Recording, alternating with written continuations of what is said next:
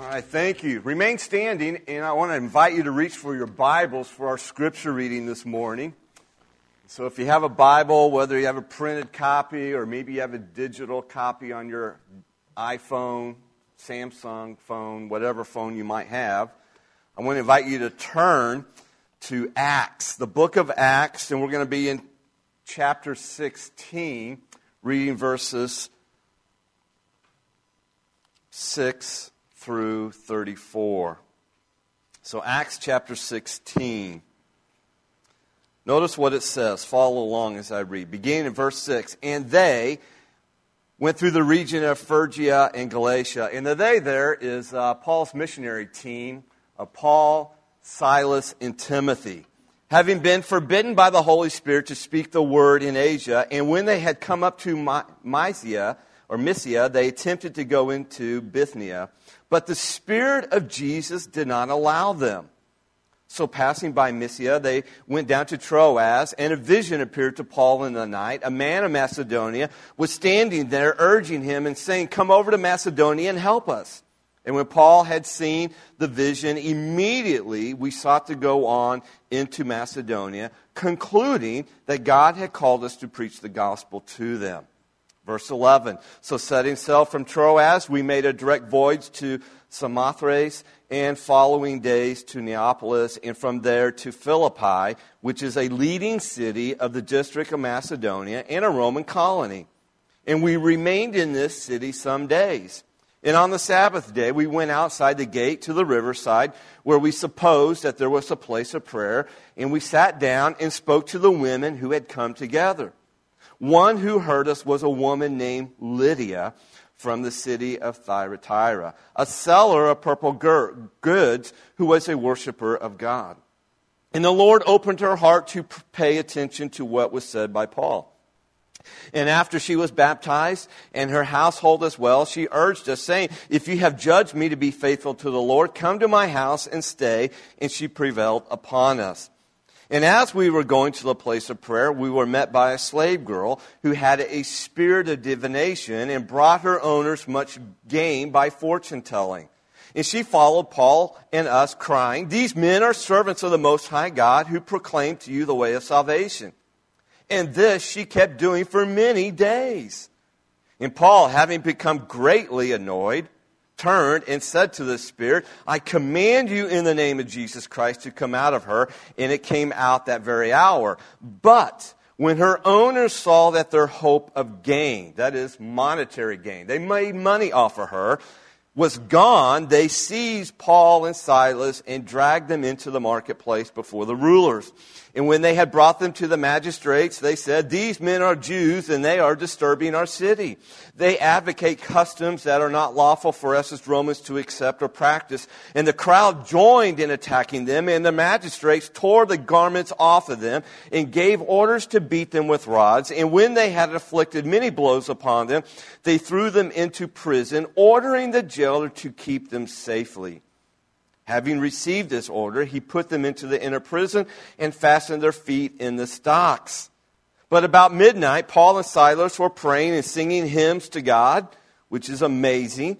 And the prisoners were listening to them. And suddenly there was a great earthquake, so that the foundations of the prison were shaken. And immediately all the doors were opened and everyone's bonds were unfastened. When the jailer woke and saw that the prison doors were open, he drew his sword and was about to kill himself supposing the prisoners had escaped. But Paul cried out with a loud voice, Do not harm yourself, for we are all here. And the jailer called for lights and rushed in. In trembling with fear, he fell down before, before Paul and Silas. And then he brought them out and said, Sirs, what must I do to be saved? And they said, Believe in the Lord Jesus, and you will be saved, you and your household. And they spoke the word to the Lord to him and to all who were in his house. And he took them the same hour of the night and washed their wounds, and he was baptized at once, he and all his family. Then he brought them up into his house and set food before them, and he rejoiced along with his entire household that he had believed in God. Heavenly Father, we come to you we thank you for our time to gather together this morning. We thank you for the truth and hope of your word recorded to us in the scriptures. Now focus our hearts and minds upon you. Speak to us in a mighty way. In your name I pray. Amen. Thank you. You may be seated. This morning we are beginning a brand new series in the book of Philippians. And yes, I know we just read in the book of Acts, and you'll understand why here in a minute. And in this new series, we are calling it Joy in the Journey. As Christ followers, our eternal destination in heaven is determined by our response to the gospel of Jesus Christ. And by the way, that destination is secure in Jesus Christ as well. Until we reach our destination in glory, though, we are on a journey as we follow Jesus in this fallen world. But that doesn't mean the journey has to be joyless. In fact, it's just the opposite. Philippians is a letter written by Paul, a book dripping with joy, and surprisingly so. It's not what anyone would expect given the circumstances surrounding the Apostle Paul. And yet, Paul writes about true joy in this letter. The language of joy permeates this letter, occurring 16 times in four short chapters. Paul himself radiates with this contagious joy. And though he writes from a Roman prison, he can say, I rejoice, so you rejoice. And so immediately we see that life doesn't have to be easy in order to be joyful. In fact, ease of living and joy of heart have little to do with each other. And Paul shows us in this letter that joy is not the absence of trouble, but rather the presence of Jesus Christ.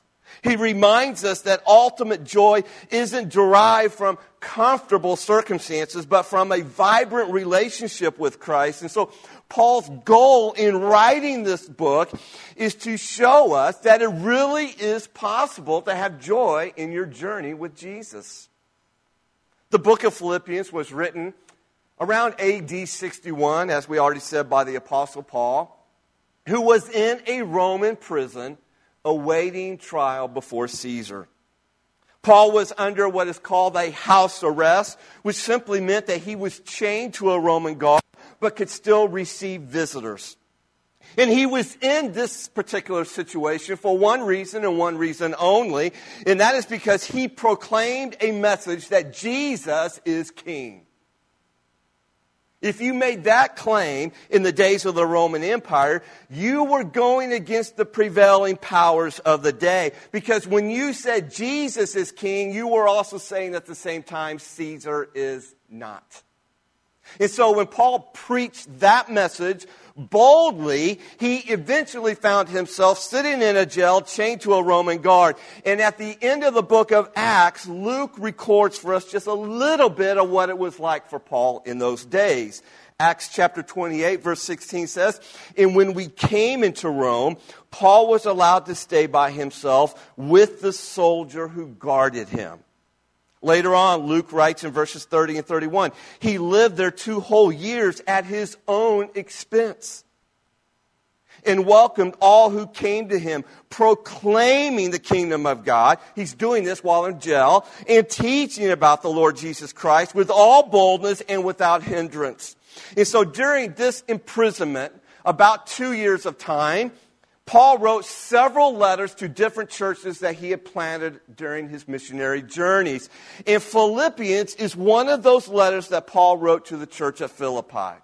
Now, to understand a little bit about the book of Philippians, we need to know a little bit about the backstory of the church at Philippi, which we learn about in Acts chapter 16. That's why we read that chapter. That's where the church was planted. It's when it was planted. And so here's the backstory. We could say it like this if you want to follow along in your notes.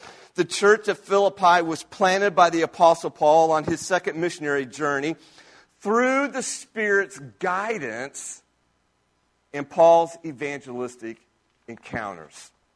And the very first thing we learn here in Acts chapter 16 is that Paul never had any intentions, never had any plans of even traveling to the city of Philippi. On his second missionary journey, Paul actually planned to go through Galatia and expand northward and southward with the gospel. But according to verse 6 here in Acts 16, they were forbidden to do so by the Holy Spirit to preach the word in Asia. And so Paul and his team of Timothy and Silas went to Troas in the night, and Paul had this vision. You're familiar with that, some of you are. This vision of a man from Macedonia pleading with Paul and his team to come to there and help them. And so, through the Spirit's guidance, Paul immediately left Troas, sailed to Philippi. In fact, Luke writes in verse 10, concluding, that is Paul and his team concluding that God had called us to preach the gospel to those people there. And then the second thing we learn is that Paul planted the church at Philippi through these encounters that he had with different people, these evangelistic encounters. In fact, the very first encounter he has is down by the river with none other than a group of women. And as Paul shared the gospel with them, we learned that a businesswoman named Lydia heard about Jesus as king and surrendered her life right there on the spot. According to verse 14, it says the Lord opened her heart to respond to what Paul was saying about Jesus Christ. And in verse 15, it turns out her whole family also believed the good news of the gospel. And then Paul goes into the city of Philippi, where he encounters a slave girl who is demon possessed. And through a series of events, Paul gets annoyed by what's happening in these encounters. And so he finally drives out the demon, and she presumably comes to Jesus, which made her owners a little upset, rather mad, because they could no longer make money off of her by telling people's fortunes and futures. And so they had Paul and Silas arrested, severely beaten, and thrown in jail. But that's when Paul and Silas encounter the jailer who was ordered to guard them securely or safely. When Paul and Silas were praying and singing in jail, which I find rather amazing, don't you? I don't know many people that do that. And this comes after being beaten, severely beaten. And so suddenly at midnight, there was this earthquake and they were miraculously freed from their chains. But instead of running out of prison, running free, they seize the opportunity to share the hope of Jesus with this jailer who gives his life to Jesus along with his whole family. And if you continue reading further down in the book of Acts, there in chapter 16, you find by the time you get to the very end, there was this church planted in the home of the businesswoman, along with a slave girl and a Roman prison guard. And so there you have it. Welcome to the church at Philippi. Paul went on to plant many other churches in the following years, but he had a rather deep affection for this particular church. He stopped by the Philippian church on at least one occasion to, to celebrate the holidays with them. We know that this church regularly sent Paul money to help him out in his ministry. And so, about 12 years later, while Paul is in prison in Rome, he writes this letter, what we have in our Bibles, what we are looking at now, and we're going to be looking at through the next several weeks. The letter of Philippians, sometimes called the book of Philippians or, or the epistle of Philippians. And he writes this letter to them thanking them for their financial gifts to him, exhorting them to grow in their faith, but more importantly, urging them to persevere in their joy with Christ. So this letter is written in a rather warm and friendly tone. I mean, Paul loved this church. In fact, he calls them his, his joy and his crown. But they were also facing some of their own adversity, their own persecution and troubles and trials that threatened their joy in the journey. So, what is the big picture then of the book of Philippians? Well, we might summarize it this way. This is how I'm summarizing it. So, want to follow along in your notes again, here's what you can fill out. Here is the overarching main idea, big picture of the book of Philippians. Joy in the journey is experienced most fully by living a life that is Christ centered and gospel driven. That's what we're going to see in the book of Philippians. While the language of joy permeates the book of Philippians, what Paul makes clear over and over and over again in this book is that that joy that we're speaking about is experienced most fully, or in the words of Jesus Christ in John 10 10, abundantly by living a life that is Christ centered and gospel driven. Now, joy is one of the most infallible signs of the presence of God in your life. An unmistakable badge of His ownership of your life. Which means that a gloomy Christian is a contradiction in terms. Billy Sunday once said, if you have no joy, there's a leak in your Christianity somewhere. And I'm afraid today we have a lot of leaky Christians, joyless Christians. Joy is actually a rather funny thing because it's elusive to so many people. And that's because joy is never found by direct pursuit. You might look for joy all day long, but you won't find it. Why? Because joy isn't found by direct pursuit. It's the byproduct of a living a life that is Christ centered and gospel driven. Now, in our Declaration of Independence, we have a few guarantees. You're guaranteed life, you're guaranteed liberty, and you're guaranteed the pursuit of happiness. And so we have a country where people are pursuing just that. The problem is nobody's finding it. Two thirds of Americans claim to be unhappy in life. They're looking for happiness, but they're not finding it. Why? Because real happiness, true joy, is not found by direct pursuit. It's the byproduct of pursuing Christ and living out His mission, living out His purposes for your life. And so that's why Paul writes these kind of words right here in chapter 1 of Philippians, verses 12 through 14. He says, I want you to know, brothers, that what has happened to me, and what's happened to him? He's writing from where? He's in prison. So he's now, I want you to know that what has happened to me, and listen, it's happened to him unfairly, unjustly, and he says, has happened to me, has really served to advance the gospel.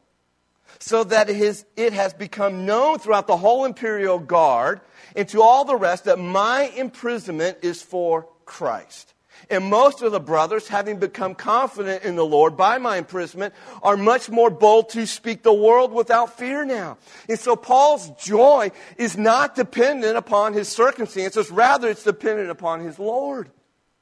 Although he has been in prison, actually for almost four years, prior to Roman imprisonment, he was in prison for two years in Caesarea, he still rejoices. He writes in Philippians 1:18, what then? Only that in every way, whether in pretense or in truth, Christ is proclaimed, and in that I rejoice. And so even if he should be sentenced to death, for proclaiming Jesus, he would still rejoice. Why? Because according to Paul in Philippians 1:21, he says, "For me to live is Christ and to die is gain." And so as long as you live for yourself and try to find peace and happiness and joy for yourself, you will never find it. Instead, you will be miserable and hard to live with. It's only when you turn from yourself to Jesus Christ, who takes over your life, and you live for Him in His glory, that you find true joy. You see, the more you do as you please, the less you will be pleased with what you do. That is the summation of most people in America. But when you say, forget me, I want to serve Jesus. I want to be a bondservant of Jesus. The byproduct of that life is real joy, true joy. This is why Paul exhorts us at the end of chapter 1, verse 27. He says, Only let your manner of life be worthy of the gospel of Christ. Now, why does Paul say this? Because Paul knows something. He has learned something over the years in his journey with Jesus. He knows that joy in that journey is experienced most fully by living a life that is Christ centered and gospel driven.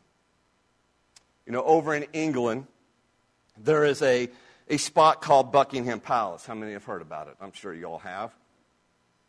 And Buckingham Palace is one of the center landmarks and places to visit. I've actually had the opportunity to stand outside the gates of Buckingham Palace and gaze at it.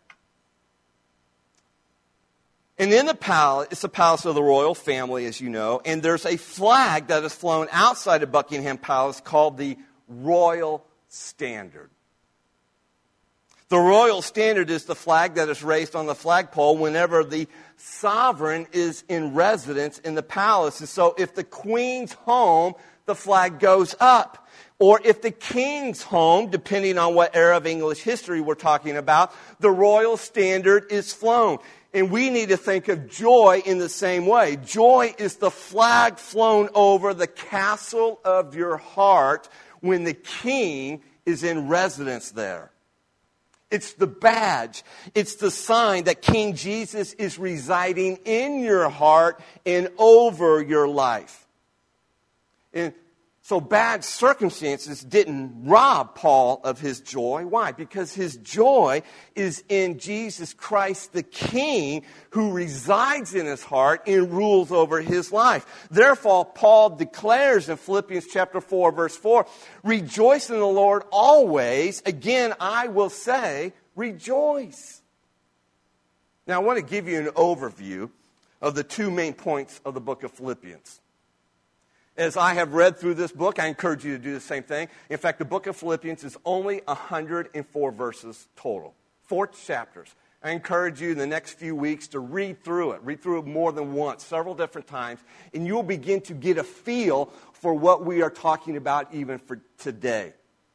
And so there are two main points that I want to give you. And as we consider these two main points, what we're going to see is Paul's own joy in the journey.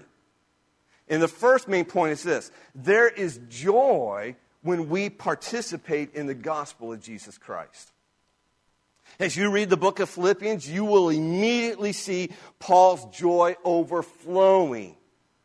And the reason he was filled with so much joy in his life is because there is joy when we participate in the gospel of Jesus Christ. Paul even expresses thankfulness and joy for the Philippians' participation in the gospel right here in chapter 1. Notice it. Look at it in verses 3 through 5.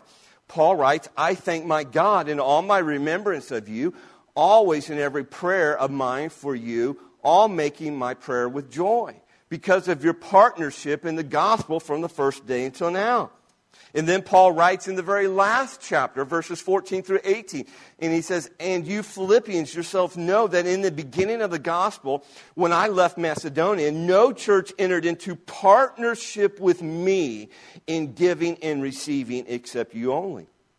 Even in Thessalonica, you sent me help for my needs, and that help is, in particular was financial help not that I seek the gift, but I seek the fruit that increases to your credit. I have received full payment and more. I am well supplied, having received from Epaphroditus the gift you sent, a fragrant offering, a sacrifice acceptable and pleasing to God. And so when Paul remembers and even prays for these Philippian believers, which was often his memories of them are laced with affection, and his prayers are accompanied with great joy.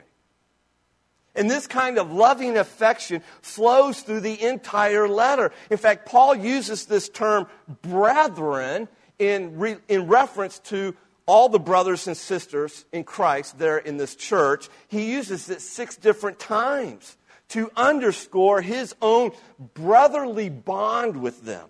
Not only this, but Paul uses the term beloved when he writes in Philippians chapter 4 verse 1, therefore my brothers whom I love and long for, my joy and crown, stand firm thus in the Lord, my beloved. Now here's the question, where in the world does that kind of love come from?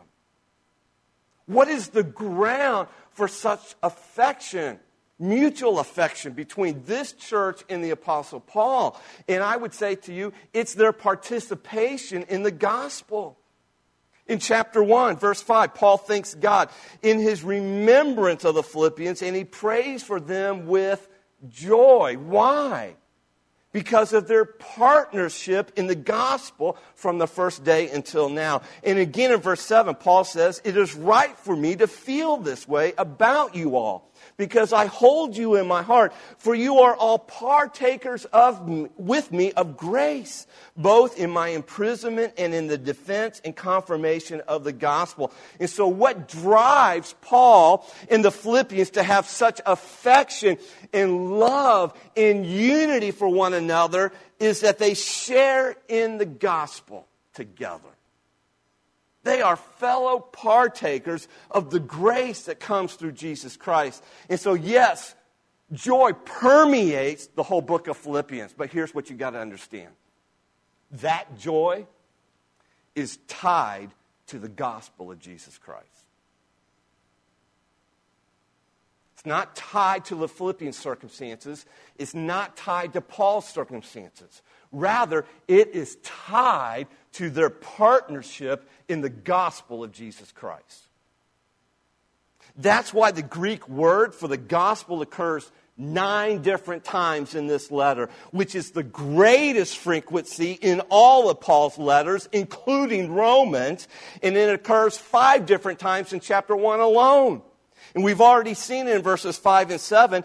And in reference to his own imprisonment, Paul says this in verse 12 I want you to know, brothers, that what has happened to me has really served to advance the gospel. Verse 17, Paul says, I am put here for the defense of the gospel. And then Paul challenges the Philippians and us at the end of chapter 1 and verse 7 only let your manner of life be what? Worthy of the gospel of Jesus Christ. You see, it's the gospel that's the whole basis or foundation of affection and love and joy between Paul and the Philippians. Their joy in the journey is the byproduct of their participation in the gospel.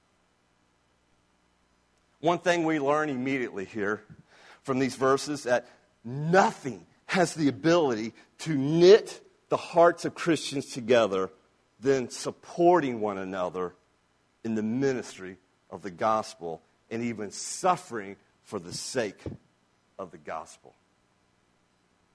If you've ever gone on a mission campaign here in our church, you understand a little bit of that. How you bond together. Why? Because it's gospel centered, gospel driven. That's why our partnership with our global missionaries. That's why some of you are connected with them. Even though they're worlds apart. And when they come, you rekindle that relationship because of our partnership one, with one another in the gospel. In fact, partnership in the gospel, get this, it actually transcends races and classes of people. Think of the church of Philippi. You have a businesswoman, a slave girl, and a Roman guard that form the basis of this church. Three different classes of people, three different backgrounds. And yet here they are, bonded on the same mission bonded by Jesus Christ. Only the gospel has the power to bring people together and overcome all the rec- racial rec- race issues and ethnicity issues and all of this. At the core is the gospel. That is the answer to what you are seeing on social media and even reading on the news and seeing in our world today. It starts with the gospel. The gospel is the answer to it. There, the first main point in the book of Philippians is there is joy when we participate in the gospel of Jesus Christ. Number two, there is joy when we persevere, though, in that gospel. Because Paul not only expresses thankfulness and joy for the Philippians' participation in the gospel, but he now exhorts them to not give up in it, to persevere in it. And we see this in chapter 1 when Paul prays for the Philippians in verses 9 through 11. Look at what he says. And it is my prayer that your love may abound more and more with knowledge and all discernment, that you may approve what is excellent, and so be pure and blameless for the day of Christ, filled with the fruit of righteousness that comes through Jesus Christ, to the glory and praise of God. And we see this perseverance again at the end of chapter 1 when Paul exhorts us only let your manner of life be worthy of the gospel of Christ Notice it, so that whether I come and see you or am absent, I may hear of you that you are doing what? That you are standing firm in one spirit, with one mind, striving side by side for the faith of the gospel. In other words, Paul is saying, you know this gospel. You share in this gospel. You participate in the ministry of the gospel, but don't let up. Keep on living lives that are worthy of the gospel because Paul understands that joy doesn't come easily or even naturally. Listen, you got to pray for it, you got to fight for it. How? By persevering in the gospel. And so, if you are a joyless Christian here this morning and you're wondering why, perhaps you ought to evaluate first of all, am I participating in the gospel? And more importantly, that, am I persevering in it? Or have I wavered away? Have I given up my participation in the ministry, my perseverance? Have I let other things in this world distract me and detour me?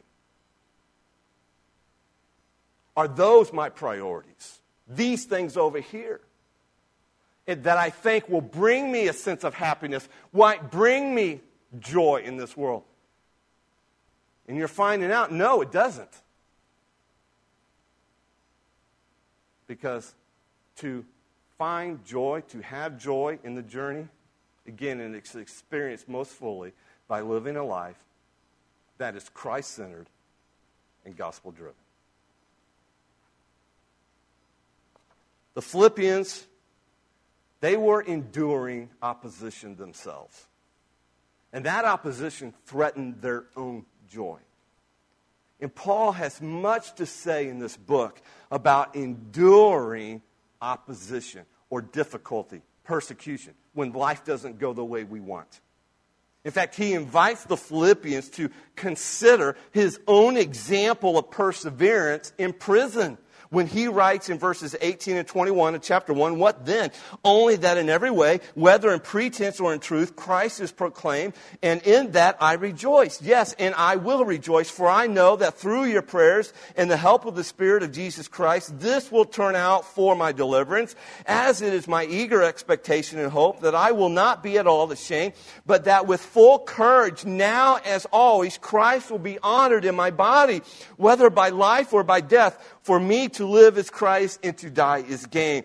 And then he writes in chapter 2, verses 17 and 18, even if I am to be poured out as a drink offering upon the sacrificial offering of your faith. In other words, even if I might die at the hands of Caesar. I am glad and rejoice with you all. Likewise, you also should be glad and rejoice with me. And then he pleads with them and us in the last chapter of verse 1. He says, Therefore, in light of all this, my brothers, whom I love and long for, my joy and crown, stand firm thus in the Lord, my beloved. In other words, persevere in the gospel. Now, I'll ask a rhetorical question I think I already know the answer to. Do you want to have joy in your journey with Jesus? Or do you want to be a miserable Christian? in this fallen world. Listen, Paul is telling us here throughout this book that there's joy, real joy, when we participate in the gospel and when we persevere in the gospel. We live in a culture, listen, that is obsessed with the chase for happiness. In the year 2000, there were 50 books published on the subject of happiness.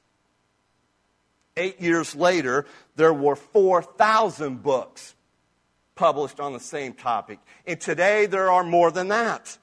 Why? Because people are longing for happiness. In fact, it's interesting. A few years ago, Harvard University offered a class on happiness, and they had, get this, over a thousand of their students sign up to take it. Right now, you can hop on your iPhone and go to the App Store, and there is a whole section devoted to, quote, happy apps to help you be happy in life, to help you measure your happiness, to help you to monitor your happiness. The offbeat comedian Louis C.K. says everything is awesome, but nobody is happy.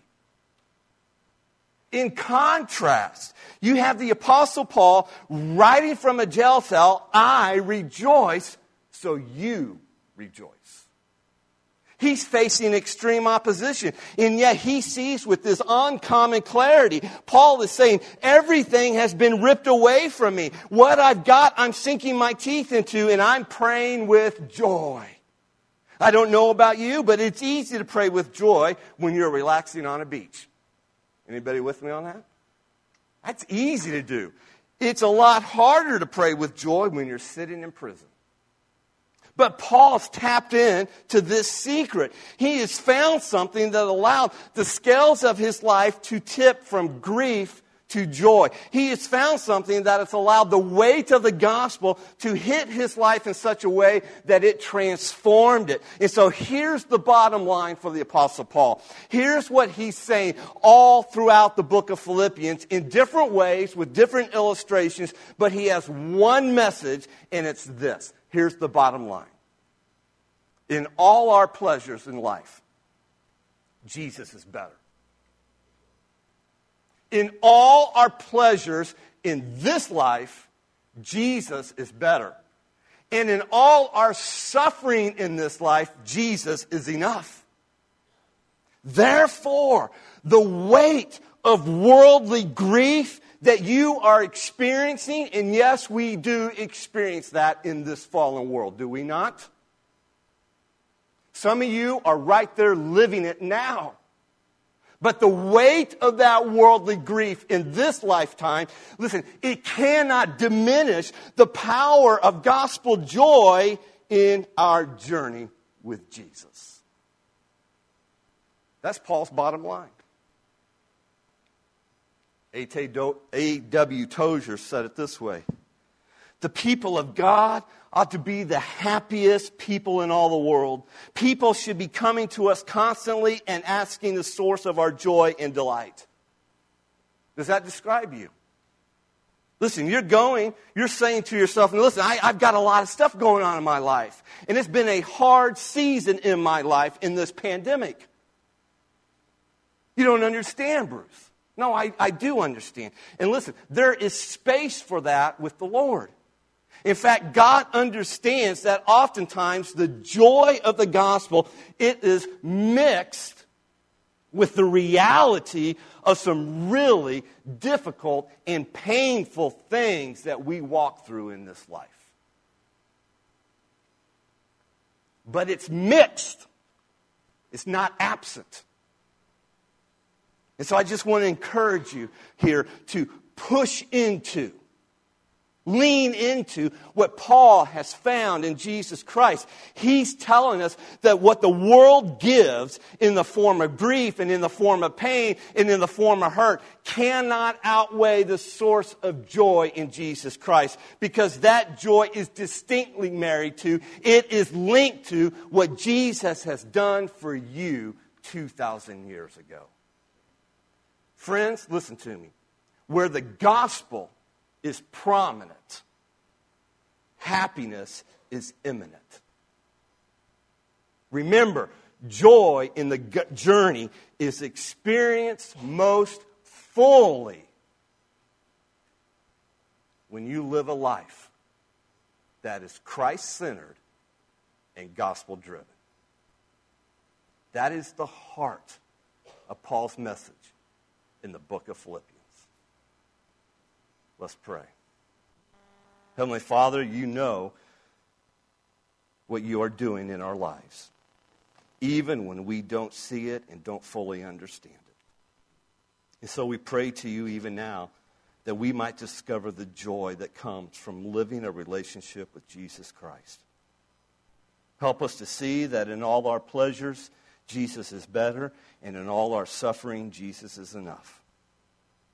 Give us the grace to live lives that are worthy of the gospel. In Jesus' name, amen.